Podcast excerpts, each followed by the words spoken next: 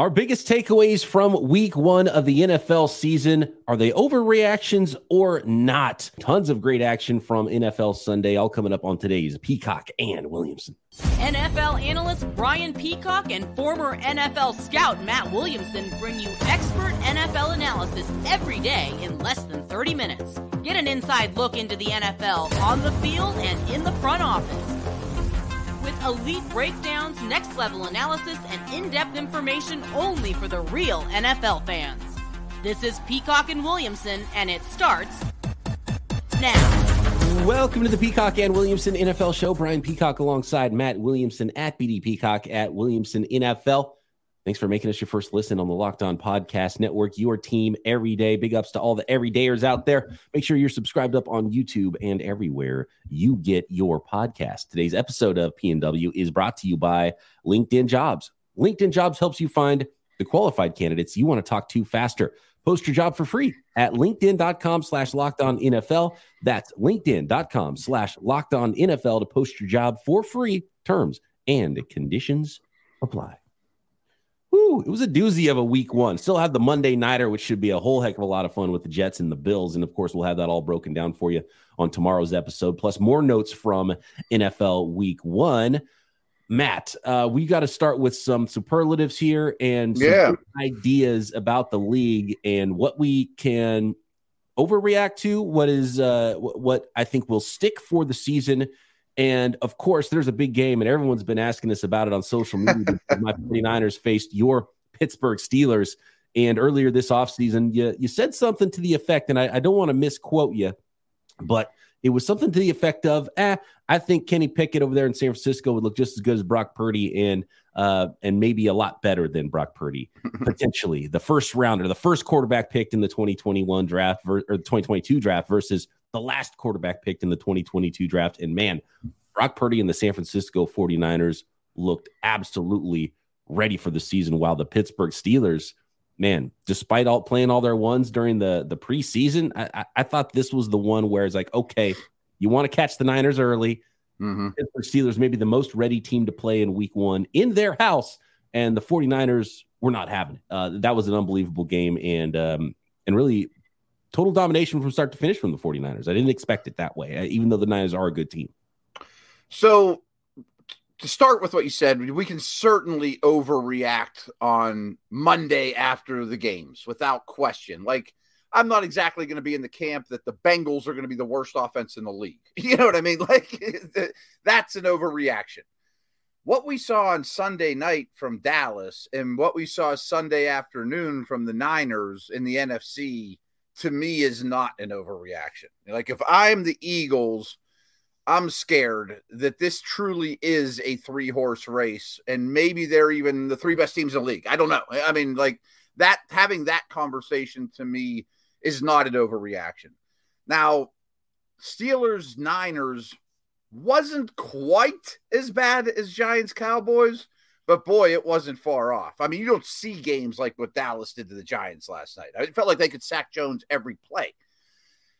However, the Steelers didn't even belong on the same field with the Niners. I, I, mean, you said it and you were kind. I mean, that game wasn't competitive from the start.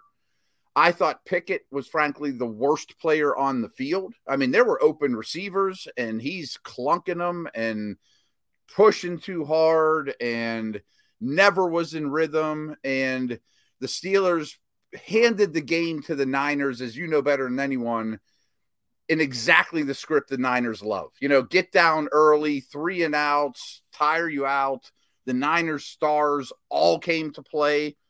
And I'm going to include Mr. Purdy in that. He was phenomenal. I don't think he's McCaffrey, Trent Williams, Bosa level star, but the most important Niners were all awesome. And frankly, the Steelers were as pathetic almost as the Giants yesterday. I mean, the stars were the stars for the most yeah. part throughout week one around the NFL. And uh, in the in the Pittsburgh Steelers case, TJ Watt was a star. If you they one guy played well the game that TJ Watt was going to hit Brock Purdy multiple times, strip sacks, I would have said, man, that's the nightmare scenario. And, mm-hmm. you know, I, I, think the uh, the 49ers might drop this one on the road but everything else went great for the 49ers oh. in this one. And um, I know we can't spend all 30 minutes on this Matt, uh, but the listeners want to hear you say that Brock Purdy is a better quarterback than Kenny Pickett. Do you think that? I won't say that. He was a way better quarterback on Sunday, but if GM Lynch called me right now and said, let's swap them, I would say, I'm sorry, I can't do that.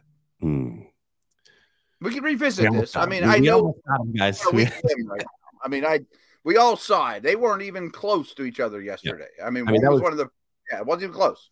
The, if you want to overreact a little bit, it's 49ers Cowboys in the NFC Championship game, right? That, the, those teams look so dominant, so ready to play in week one. It was pretty unbelievable.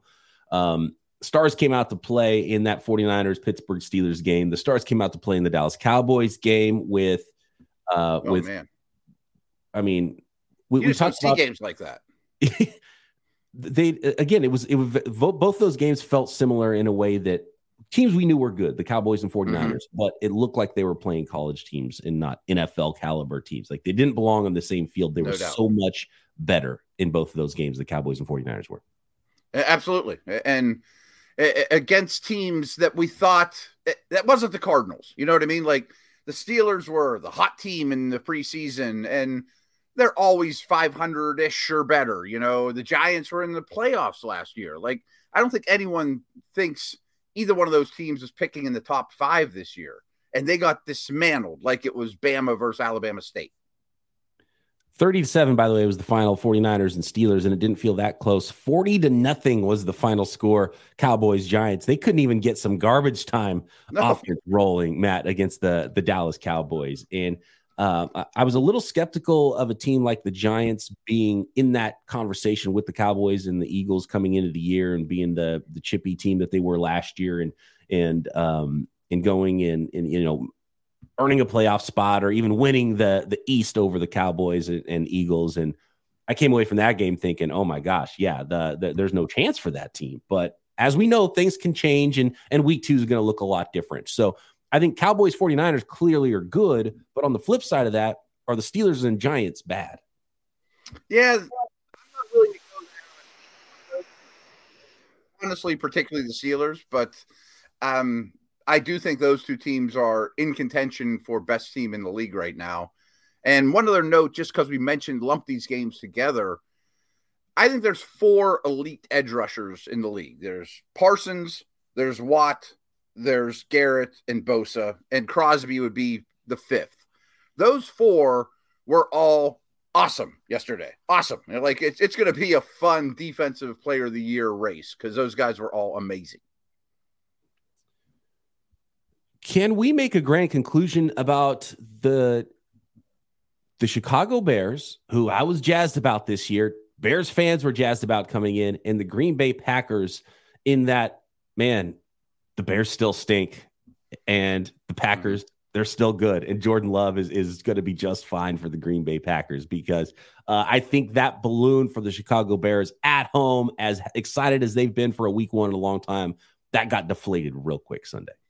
I mean, much like the Steelers and Giants, I mean, there were some humbling, sobering performances yesterday, and I think Chicago very much is in that mix. Now unlike those two teams that are winning records, the Bears picked first overall last year. So maybe a step forward is six or seven wins. You know what I mean? Not the winning the division, things right. of that nature, you know.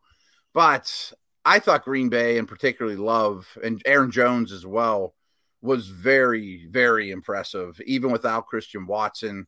Um, the Bears defense to me is really problematic, to be honest mm-hmm. with you. And we saw some flashes from Fields and DJ Moore and those guys, but I'm sitting here looking this up because I just wanted to make sure they didn't throw to the receivers all that much. I mean, there was still I, a lot of targets, the running backs, and you know. Yeah, if Fields look Fields' problem is still his problem. Yeah, you know, a quick game, and I was hoping to see a lot more from him, and I got a little worried in the preseason because I still didn't see a lot of it. Didn't see a lot of it in this game. Um, he's still super talented. He'll make a great throw every game. He'll make a great run every game. But the easy stuff, the quick game needs to get better. But I have a huge problem, great game plan wise, with your guy uh, Luke Getsy. Yeah, Moore only got targeted two times. Yeah, he should have had eight screen passes thrown his way. You know, mm-hmm. they don't have to be downfield throws. How did you not get your best weapon on offense involved at all in that game from jump, from the scripted plays. So I have a big problem there as well. So I'm a little worried offensively, defensively, and coaching wise now for the Bears after one week. Yeah. And too much horizontal stuff, too many throws to the backs, too many easy, you know, layups that go nowhere.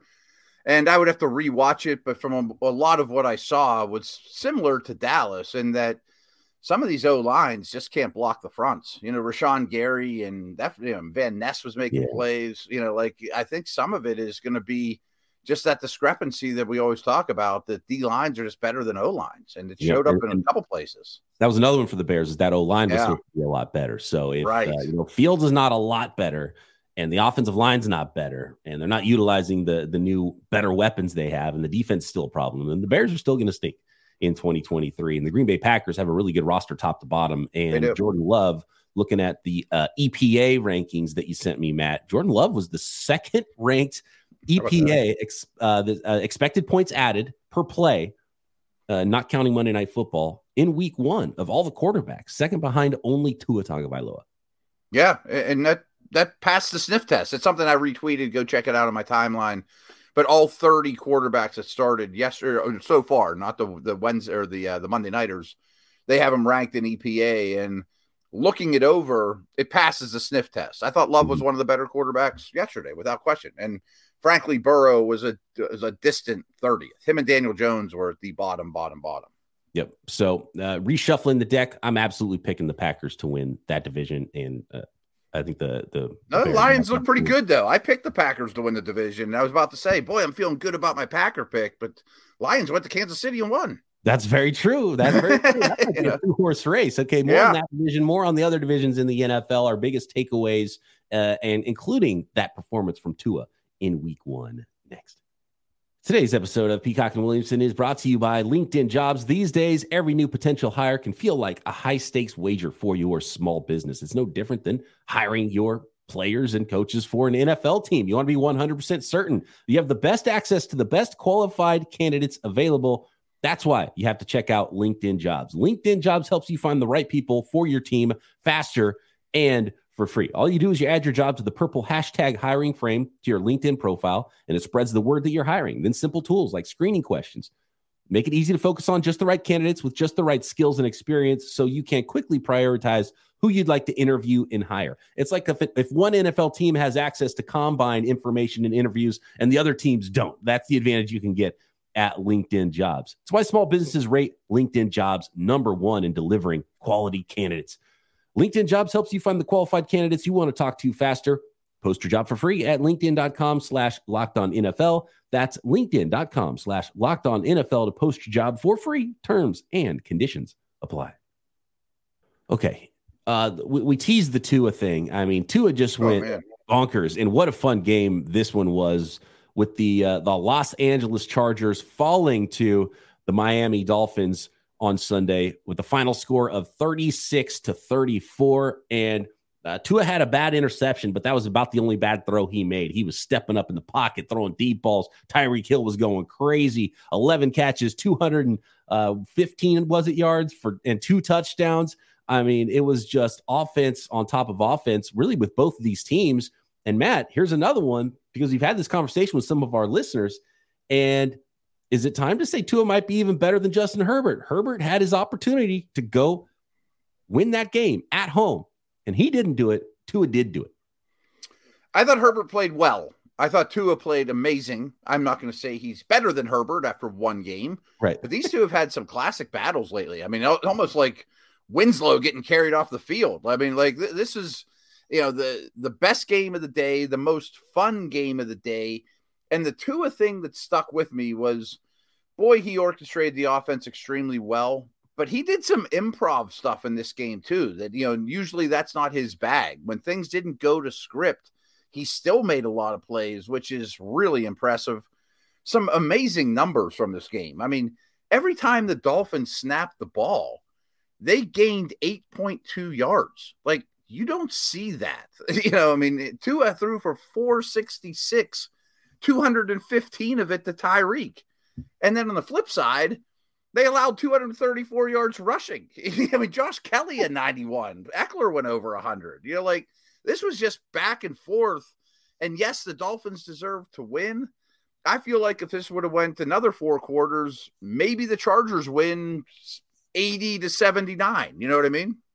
It's one of the top three, four, five performances from a from a quarterback in week one statistically uh, in in modern history, right? Uh, even not modern history. You got to go back to some some names that that aren't around anymore to uh, to talk about guys that were nearly 500 yards passing in week one for Tua, three touchdowns. He did have the interception, and um, man, you, you, said it well because it wasn't just okay. I'm a system quarterback, gonna mm-hmm. dink and dunk, gonna throw some short stuff.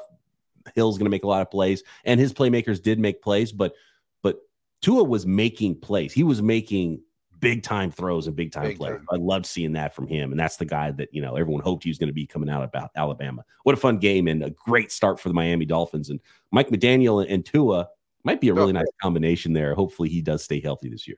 Yeah, and boy, Mike McDaniel has, as you can imagine, even more wrinkles. You know, some exotic motion stuff, and I mean, the, the Chargers were on their heels from the beginning. The defense, good game, great game. How about those Las Vegas Raiders? After one week of the NFL season, they are alone at 1 0 atop the AFC West. Matt, were we too harsh on the Raiders, the new Jimmy G led Raiders? Are they going to win the division in the West, Matt? Uh, I don't think that's the case. um, I thought Jimmy played really, really well.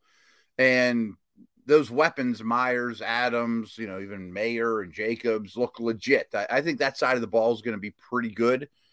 And I will say, I mean, again, we, we started the show with overreaction Monday. I mean, I think we get way too far into the weeds with our preseason analysis. Of course, I mean, everyone does that. You get set in your ways that they're not going to be good. Their defense is going to be bad.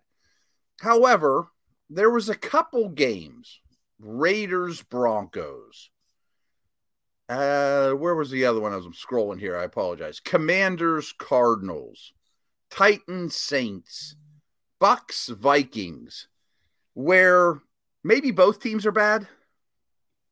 Yeah, evenly matched. I, I think there's yeah, a, yeah like because a, a, team is great and a team is poor but and, and i always use the uh the reference for major league baseball because in major league baseball you play 10 times more games than you do exactly. in the nfl right? Mm-hmm. at the end of the year the very best team is like 600 winning percentage and the worst team is like 400 winning percentage right? It's a 60 40 thing. And i think that might be how it is in the nfl it's just such a small sample that one team goes on a run another team doesn't. So you look at the team a team like the Los Angeles Rams, for example. We're talking about them as maybe having the number one pick in the draft. They go to Seattle, a tough place to play, and they mm-hmm. thumped them 30 to 13. The Rams beating the Seahawks. And so I think a lot of times it's a 60 40 thing, and it feels like that gap between teams is a lot bigger than it is.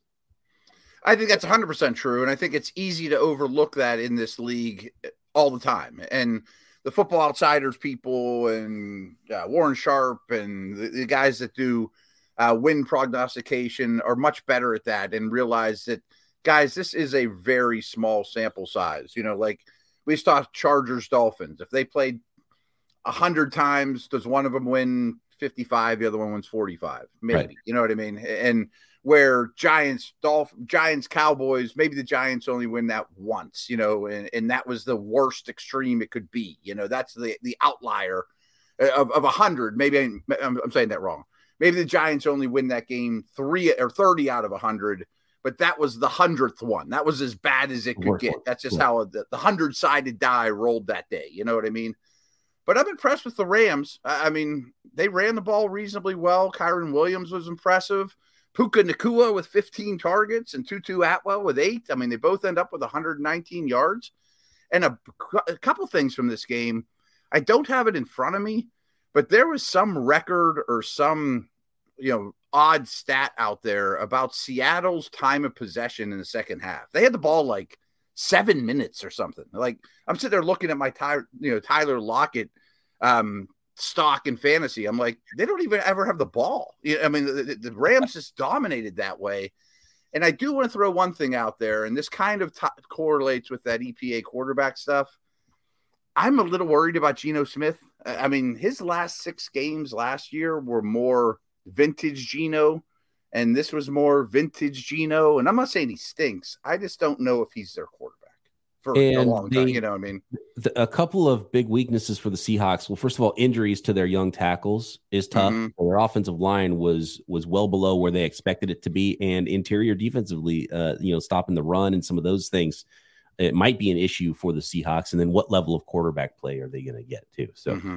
Um, it really makes you feel like it might be a one team race in the NFC West, and of course, yeah. these things are going to even out, but. Um, I don't expect the Rams to to whoop up on a lot of teams like this this year. But Stafford was really good. Donald was, was, really good. Again, the stars showed up for him, and you got guys like Tutu Atwell and Puka Nacua doing big things. And so it it pays to have a star quarterback and Sean McVay coordinating your offense, right? Because uh, you can you can get some fantasy points from somebody on that offense at receiver, and uh, having that Cooper Kupp role is is a, is a nice role to have, even if you're not Cooper Kupp. Yeah, and I'm one of the people that said I think the Rams have a chance to pick first overall. That their their roster is that bad, but I'm also one of those guys that said the Tomlins and Harbaughs and Paytons and those guys never going to bottom out. McVay might not bottom out either. I mean, right. people don't realize they never started the same offensive line twice last year. I mean, like the worst injury luck on the offensive line in the history of the game last year, let alone the rest of the guys that were hurt. All right, a few more takeaways, a few more statements, and we'll play a little true or false with some of these. And uh, if if we are overacting, or if we can believe what we saw in Week One from 2023, next. Today's episode of Peacock and Williamson is brought to you by FanDuel, America's number one sports book. You can still get in on that Monday night football action at FanDuel, or maybe your thoughts about who the Super Bowl champion this year might be. You can find all of those bets, weekly lines, and everything you can imagine for the NFL season and every sport at FanDuel. And right now, new customers get five get 200 in bonus bets with just a $5 bet. Again, new customers can bet $5 and get 200 in bonus bets guaranteed, no matter if that first $5 bet wins or loses. Plus, all customers at FanDuel who bet $5 will get $100 off NFL Sunday ticket from YouTube and YouTube TV. Now is the best time to join FanDuel. The app is easy to use and you can bet on everything spreads, player props, build your own parlays at FanDuel. Of course, the NFL season reigns supreme, but you can bet on anything. Major League Baseball still going. NBA and NHL be get going pretty soon here in the fall. Visit fanduel.com slash locked on and kick off the NFL season with an offer you won't want to miss. FanDuel, official partner of the NFL. Okay, Matt, I want to talk about the Baltimore Ravens a little bit. Mm. And they won, you know, not it, it, wasn't difficult. It was probably the perfect matchup for them to start the season with the uh with the Houston Texans. They they got the Houston Texans at home. The Texans still obviously have a lot of work to do. New coaching staff, new regime there, brand new quarterback. Con- congratulations to CJ Stroud gets his first NFL action and gets his first completion to himself. So his first reception and his first completion in the NFL for CJ Stroud. Um, you know, and I don't think there's too much to take away from the Texans here. And they fought hard in this game, but they were outmatched and they they lost 25-9 to the Baltimore Ravens. But um, one, J.K. Dobbins. I mean, guy can't catch a break in his NFL career. It looks like he's going to be done for the year with a torn Achilles, right? And so that's unfortunate, but Lamar Jackson and that new offense, I mean, it's a good thing they had the Texans in town because I don't know if that was off to a great start. And and, and so I'm kind of like side eyeing what that Baltimore offense is going to look like right now. Yeah, I mean, the Texans to me look like a rookie head coach and a rookie quarterback and a very young team in a hostile environment. And the Ravens look like an established team that knows how to win in this league, but has a lot to figure out. And I don't think anyone was hit harder than injuries by the Ravens. You mentioned Dobbins. I mean, that's a that's a heartbreaker because he just got back from a huge injury. He's a free agent after the year. Who's going to sign him? You know what I mean? And at this point of the running back's career, how much time does he have even have left? But Andrews didn't play in that game. Stanley got hurt. I don't know how bad these ones are, but Stanley got hurt. Linderbaum got hurt. Marcus Williams got hurt in the game. Like, you know, important, important pieces. And besides Zay Flowers, it didn't look like the offense was ready yet. And it was something I said a lot going into this week was I don't I think the Ravens could take some time to round into shape, especially especially offensively, but they got the right opponent. Right, exactly. And they didn't need Lamar Jackson to do a lot, but you know, it was like nine fantasy points or something like that for mm-hmm. Lamar Jackson this game. Six carries, 38 yards, not a lot of passing production. So um, that's a that's a work in progress in Baltimore. I don't think it's. I, I it's it's clearly too early to say. Oh, I don't know. I, I, think it's not too mm-hmm. early to say the Texans are, are, are going to be a, a, have a rough year.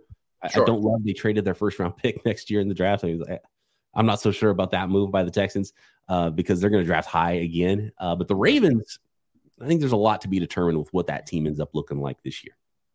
Yeah, I picked them to be fourth in the North because I think their defense is very overrated, and now it might have a couple more injuries. Mm-hmm. And I thought the offense might take some time, and the North is also a really good division, but um, they got to win. Yeah, we'll see.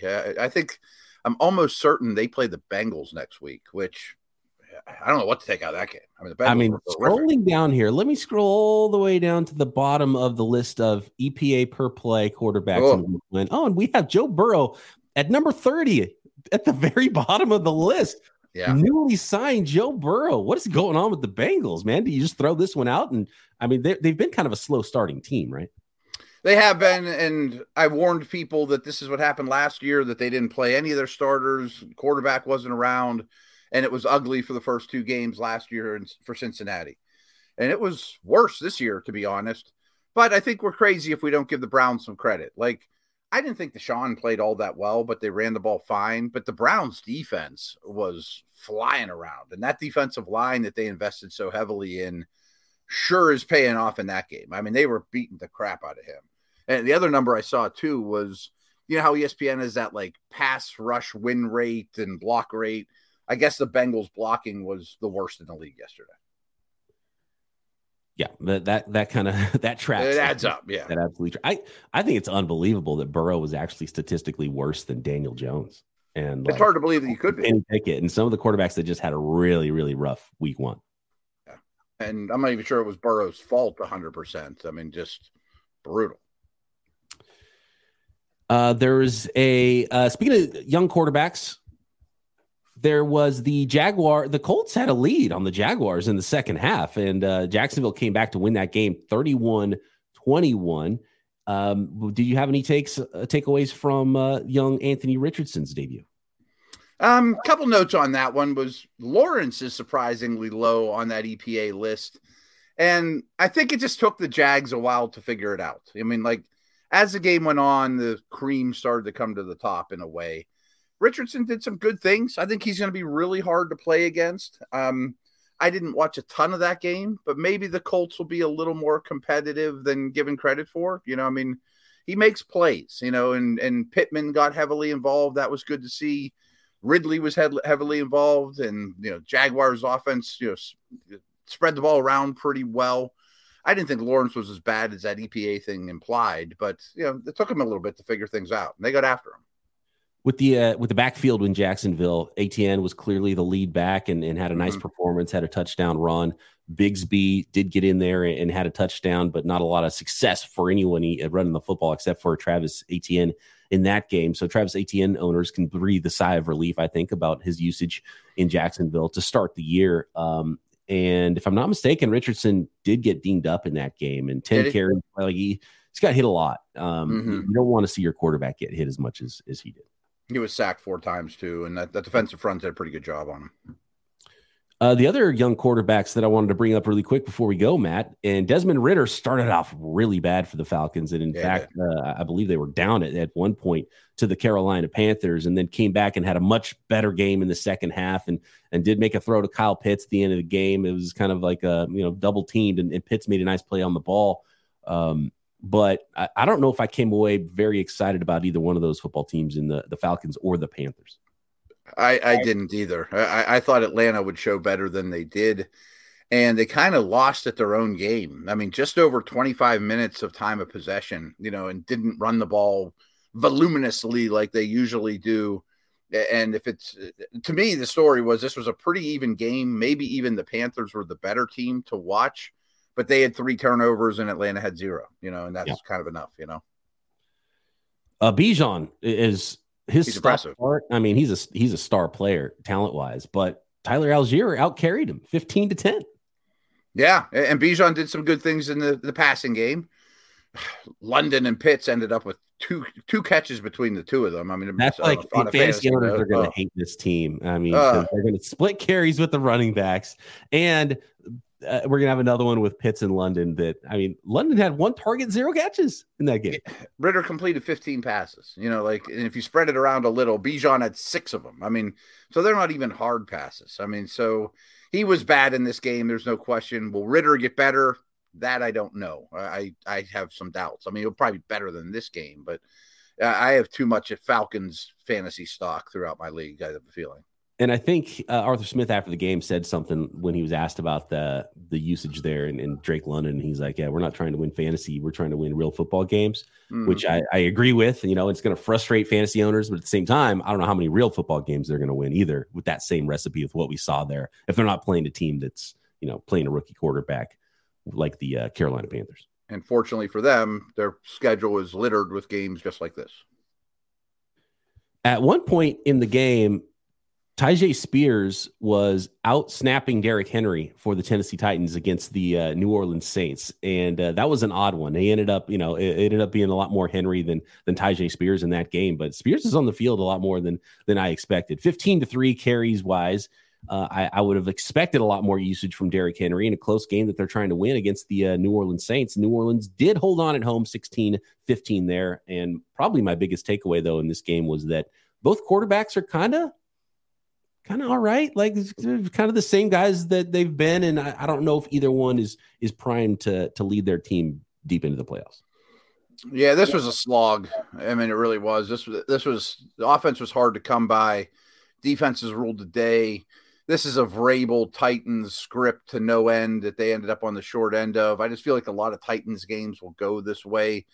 Um, not a, a real fun watch. I mean, Tannehill threw three picks, which was crucial in a game like that. Of course, yeah. you mentioned Spears. I mean, yeah, he only had three carries, but he was out there on first and ten a lot. Um, I thought Carr noticeably outplayed Tannehill, but uh, he has a ceiling as well, as you mentioned. Olave looked good. Shaheed made some plays. I like the Saints' weapons, even though it was a tough go of things.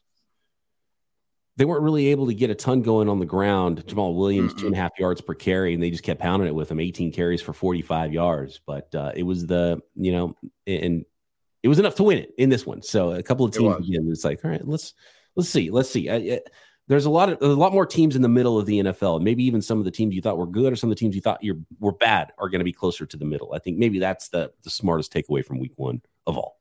Yeah, and Saints Titans might all want to be in the middle. You might not be quite in the middle. Right. Even, you know. All right. Good stuff. Uh, thanks everybody for listening, making us your first listen every day. Congratulations to uh, Brock Purdy for being clearly a better Pickett.